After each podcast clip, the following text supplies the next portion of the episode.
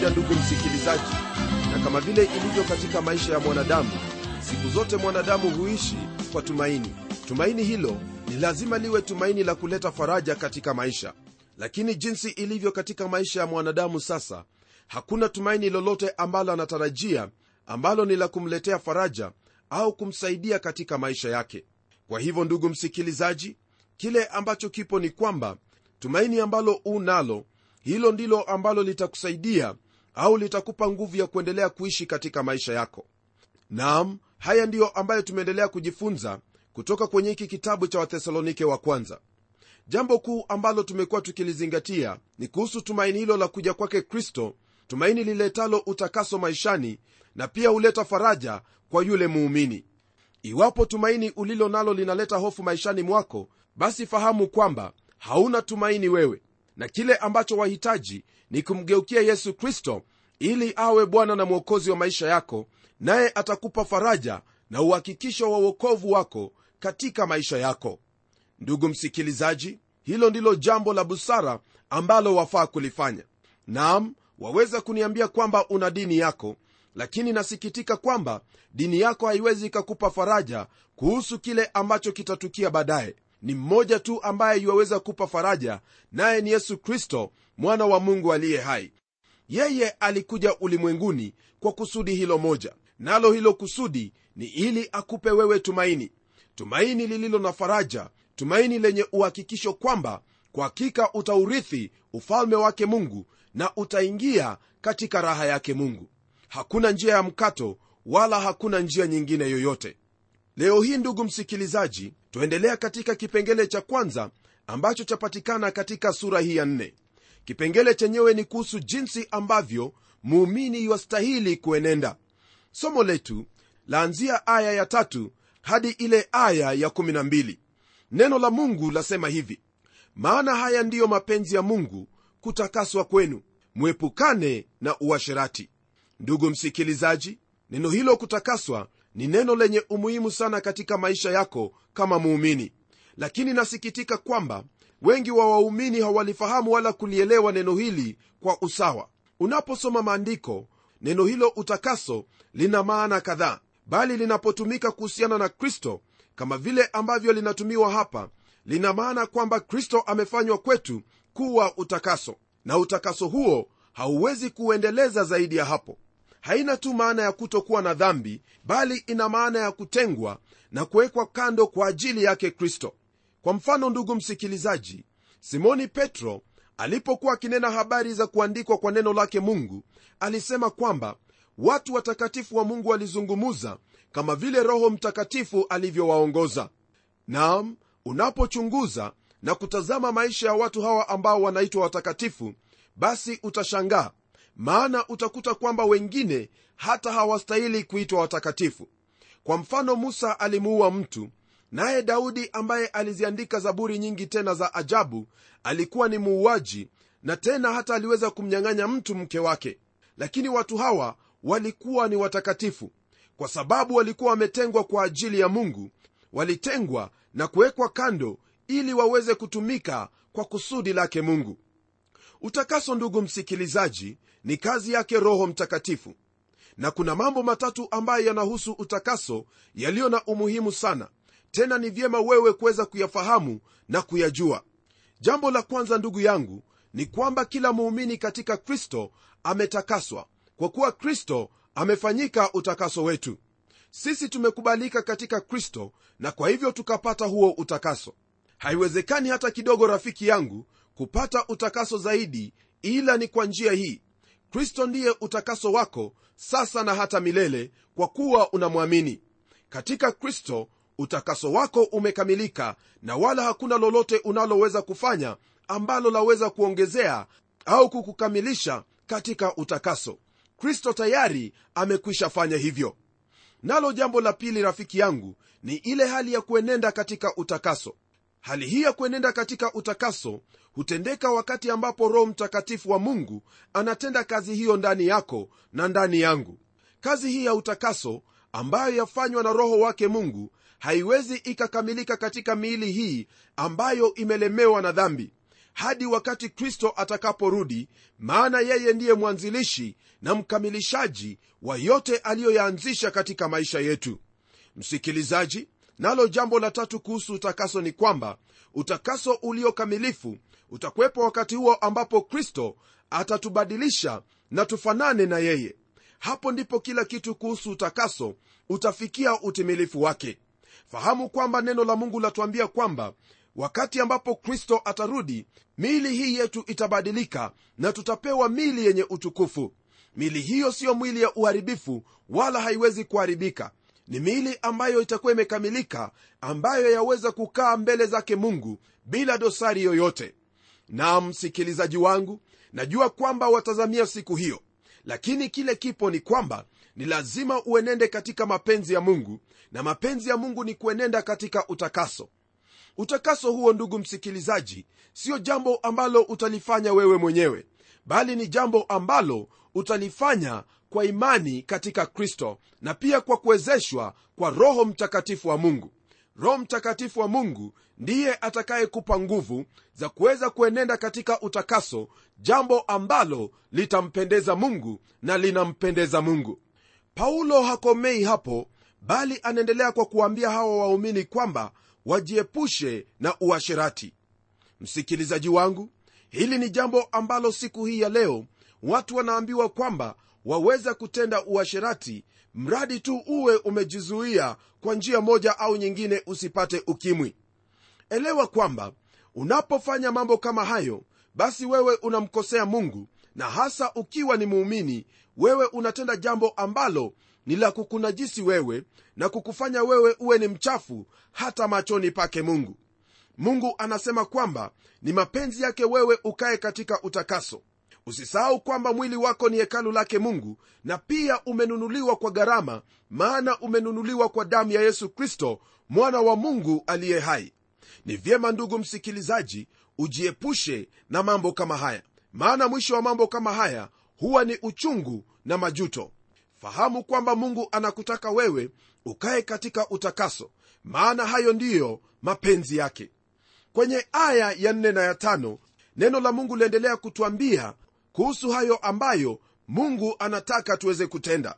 Nalo neno lasema hivi kila mmoja wenu ajue kuuweza mwili wake katika utakatifu na heshima si katika hali ya tamaa mbaya kama mataifa wasiomjua mungu jambo ambalo ningependa uweze kufahamu ndugu msikilizaji ni kwamba katika zamani hizo kulikuwepo na utamaduni wa wayunani au wale ambao twawaita leo hii wagiriki. Utamaduni huo ulitanda pamoja na dini zao. Amini usiamini watu hao walikuwa na dini ambayo waliamini kwamba kufanya uasherati ni kumwabudu mungu.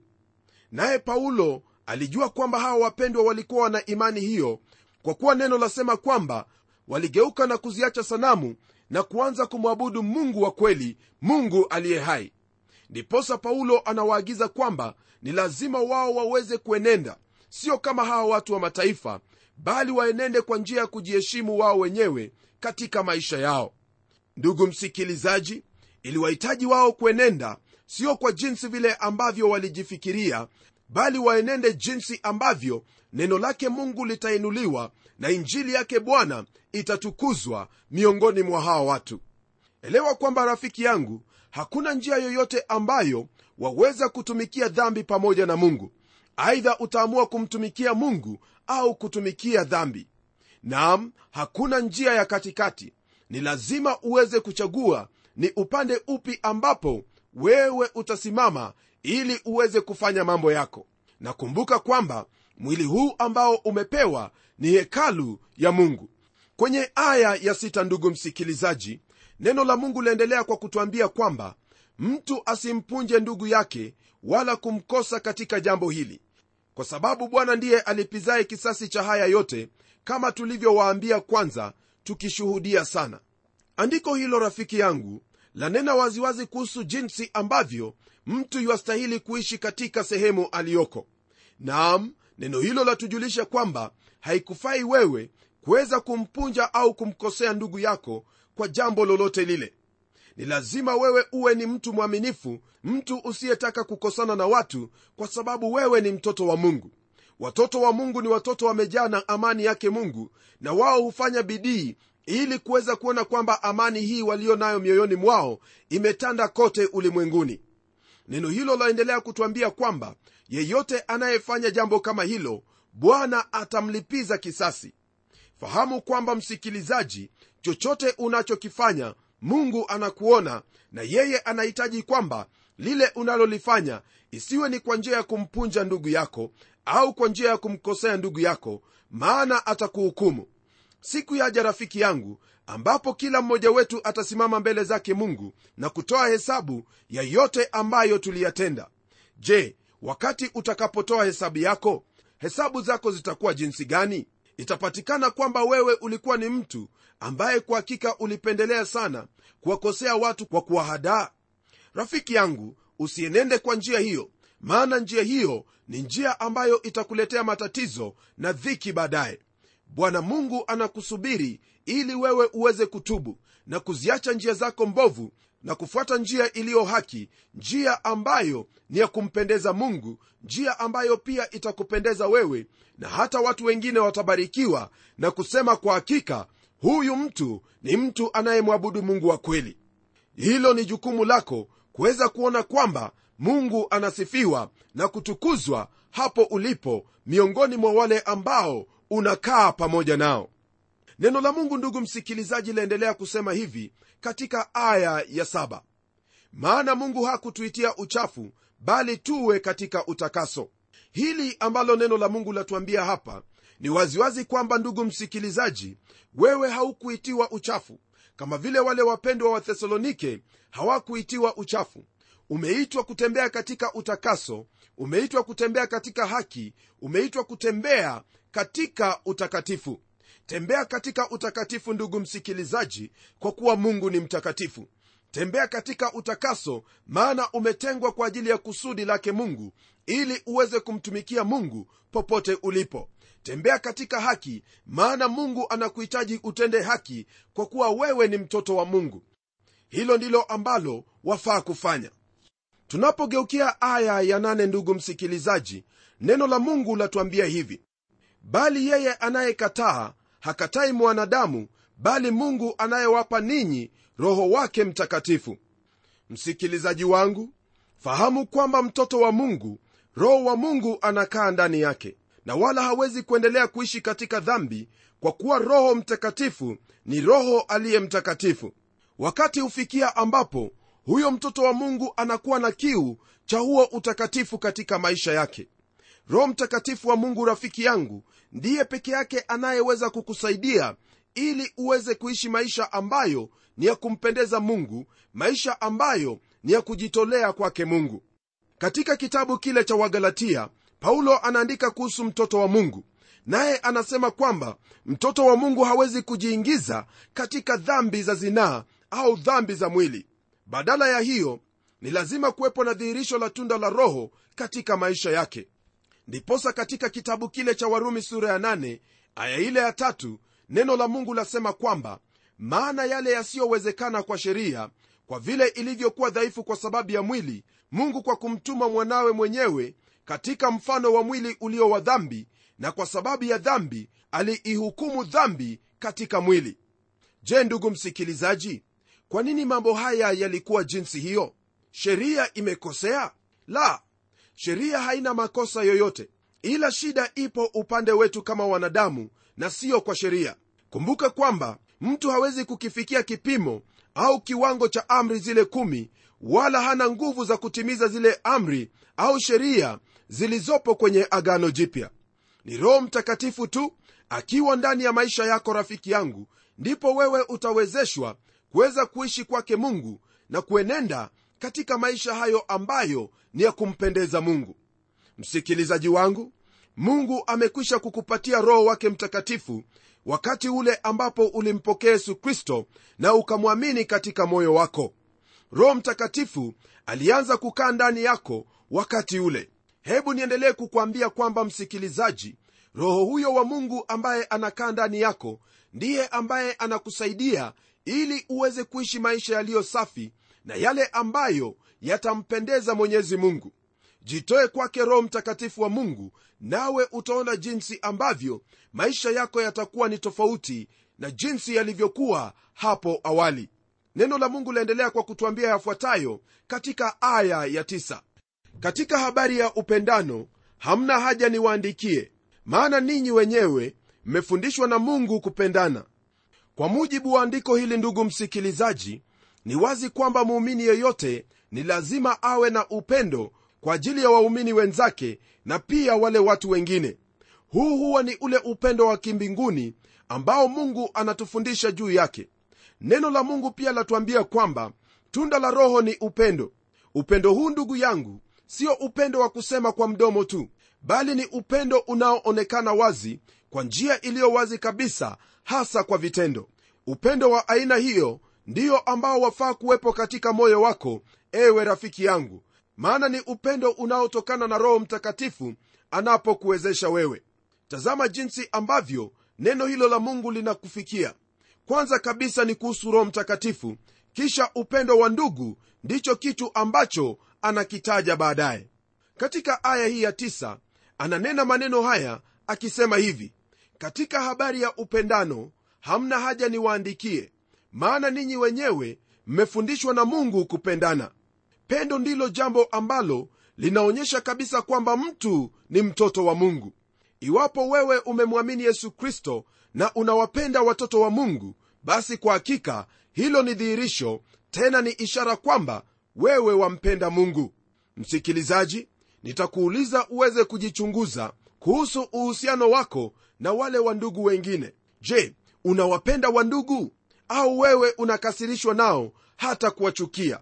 Usisahau kwamba neno la mungu la kufundisha kuwapenda wandugu wapende wandugu nawe utabarikiwa maana pendo latoka kwa mungu na wote wanaopenda wanatoka kwa mungu. Kwenye aya ya kumi ndugu msikilizaji neno hili la mungu liendelea kwa kutwambia kwamba kwa maana mnafanya neno hili kwa ndugu wote walio katika makedonia yote lakini twawasihi ndugu mzidi sana andiko hilo ndugu msikilizaji laonyesha waziwazi jinsi ambavyo hawa wapendwa walikuwa na upendo kwa ajili ya wandugu wote pale makedonia. Fahamu kwamba walikuwa thesalonike lakini upendo wao ulivuka mipaka na hata ukaingia katika mji mkuu mji wa makedonia. Paulo aliwahimiza zaidi na kuambia kwamba wasikomee hapo bali upendo wao uzidi na kuendelea sana. Mahala ambapo kuna upendo kwa wandugu msikilizaji jambo ambalo hufanyika ni kwamba kuna kuwepo na hali ya kukua katika imani. Ingawaje siyo jambo lililo rahisi kukaa na wapendwa wengine. Maana kama vile mmoja alivyosema kwamba kukaa na wapendwa katika upendo jamani hiyo ni utukufu. Lakini kukaa pamoja na wapendwa hapa chini najua kwamba hiyo ni hadithi nyingine. Ndugu msikilizaji ya kuhitaji wewe kama mtoto wa mungu kuweza kukaa katika upendo na kuzidi katika upendo kwa ajili ya kila ndugu aliye karibu nawe. Swali ambalo wafaa kujiuliza ni iwapo wawapenda wa ndugu. Hili ndilo ambalo litadhihirisha kwamba wewe ni mtoto wa mungu. Maana kristo alisema kwamba amri hii mpya na waachieni pendaneni. Ndugu msikilizaji penda wa ndugu maana hilo ndilo jambo ambalo mungu yuakutaka wewe uweze kufanya. Usisahau kwamba neno la mungu latuambia katika zaburi ya 133 kwamba mahali ambapo wandugu wanakaa katika upendo na katika umoja mungu huamuru baraka hata uzima wa milele. Hapo ulipo rafiki yangu mungu yuwaweza kuamuru baraka iwapo wewe utajifunza kupenda hata kama hawapendeki. Maana mungu alitupenda hata kabla hatujampenda tena tulikuwa ni watu wasiopendeka. Penda wa ndugu nawe utabarikiwa. Tunapotelemka kwenye aya inayofuatia aya ya 11 neno la mungu latuambia hivi tena mjitahidi kutulia na kutenda shughuli zenu na kufanya kazi kwa mikono yenu wenyewe kama tulivyowaagiza. Shauri hili ndugu msikilizaji ni kwamba watu wa mungu yani waumini waweze kujitahidi kutulia na kutenda shughuli zao na kufanya kazi kwa mikono yao. Shauri hili ambalo limeelekezwa kwako ndugu msikilizaji ni shauri ambalo najua kwamba limekushangaza nami pia ninawaza kwamba ni vyema kwa hakika wandugu waweze kujifunza jinsi ya kutulia na kutenda shughuli zao na kufanya kazi kwa mikono yao wenyewe.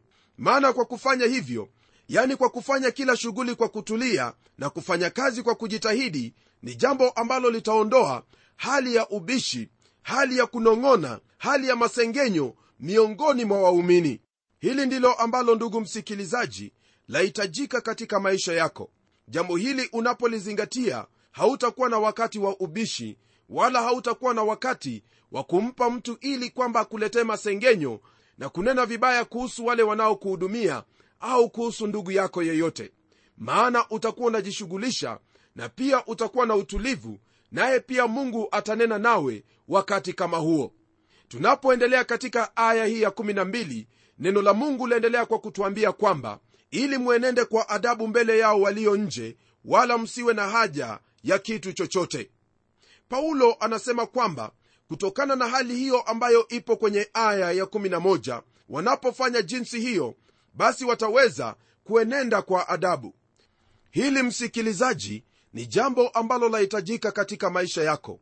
Nawe iwapo utalizingatia jambo hili basi utakuwa ni mtu uliye dhabiti mwenye uelekevu na tena mwenye kusimamia kanuni zake. Mwenendo wetu ndugu yangu wahitajika uwe ni ule wa uaminifu mbele za mungu na mbele za wanadamu. Hata katika njia za kutafuta ujira ni lazima utumie njia ambazo zaambatana na neno lake mungu. Kwa hivyo yafaa wewe kuweza kuenenda katika adabu hiyo adabu ambayo roho mtakatifu wa mungu anakufundisha.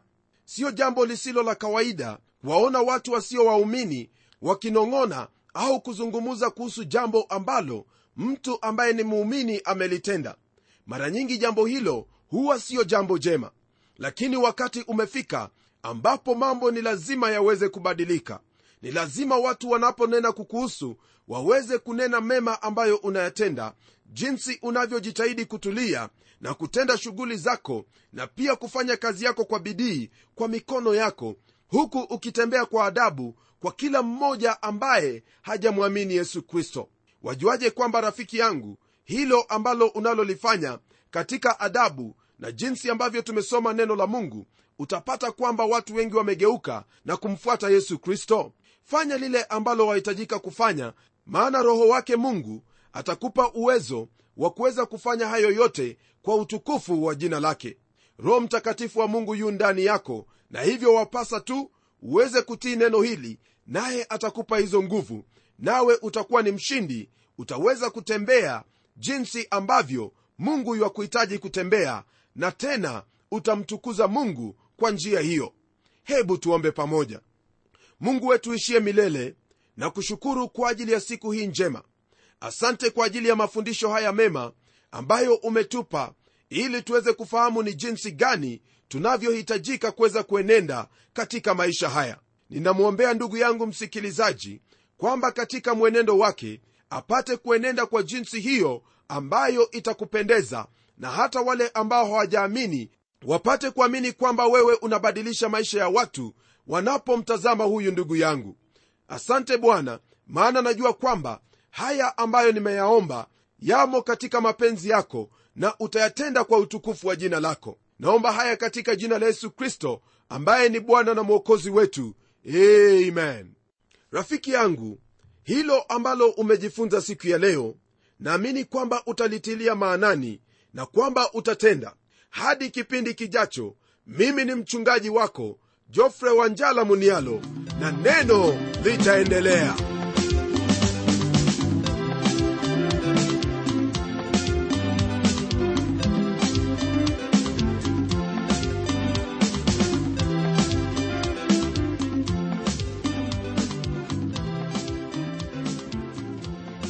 msikilizaji wangu umebarikiwa na hilo neno la mungu? Na je msikilizaji wangu ungependa kuinunua kanda ya hiki kipindi cha neno ambacho umekisikiza leo? Tafadhali niandikie barua ukitumia anwani ifuatayo. Andika kwa mtayarishi kipindi cha neno transworld radio. Sanduku la posta ni 2154 nairobi kenya pia waweza kutumia anwani yangu ya email ambayo ni pomodo at twr co ke na kama wewe ni shabiki wa hiki kipindi cha neno tafadhali tutembelee kwenye websaiti yetu ambayo ni www twrafrica org na hadi wakati mwingine ndimi mtayarishi wa kipindi hiki pamela omodo ambaye ninakuaga nikikutakia baraka tele tele neno litaendelea